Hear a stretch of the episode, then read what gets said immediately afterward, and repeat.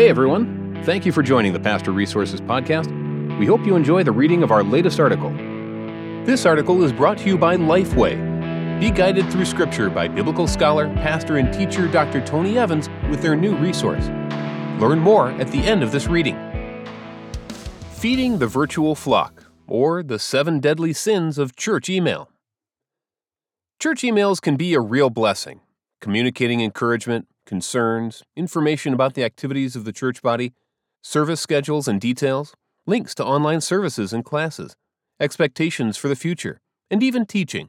A wide variety of information. The how to of church life during the pandemic.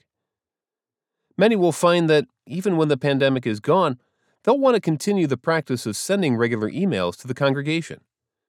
Still, church emails can present difficulties that sometimes irritate already frayed relations of the church with its isolated congregants. As the curator of the Christian Quotation of the Day, a daily Christian email that has run for 25 years, I've seen many of those problems in my own email ministry, as well as those of the churches I've attended over that time. So let me draw on that experience and present the seven deadly sins of church emails. Sin number one breaking your publication schedule. If your email is regularly sent on Thursday at 3 p.m., make sure it goes out on that day at that time every time. By having a regular church email, you've created an expectation. Don't frustrate that. Sin number two exposing HTML gobbledygook.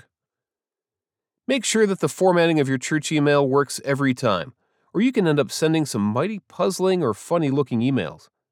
Your computer geek can show you ways of checking the appearance of your email before you send it. I'm my own geek. If you aren't your own geek, you need to get one. Hide links so that they look like this, not like https colon forward slash forward slash www.mychurch.com forward slash impenetrable underscore gobbledygook.html. Sin number three using inconsistent organization. Your church email should have the same general organization every time so that people know where to look for the information they're most interested in. When you must change the format, give people some warning like, Welcome to our new church email format. Sin number four using email for high priority or emergency communications. Absolutely not. Not ever. If there is an important or critical event, use the church's telephone tree and back it up with an email or another means of communication. But never forget, email is inherently unreliable. Sin number five confronting your readers with a long, multi page, unbroken block of prose. Just don't. No explanation needed. Sin number six leaving your readers wondering how to get more information. With CQOD, I back up the daily email post with a comprehensive indexed website, Facebook page and daily posts, daily Twitter posts, and a downloadable smartphone format all containing relevant links. This may be more than your church wants to invest in, but your congregation needs a way to get all the information elsewhere when the periodic email fails for any reason. Sin number seven including the full names of members who are not officers or clergy. Remember that email is not secure, so it should never contain any personal or confidential information. A prayer and a sick list should at the very most contain we are praying for Nancy G. and Bob A. And don't even think about announcing memorial services by email. Email is the domain of brevity and succinctness.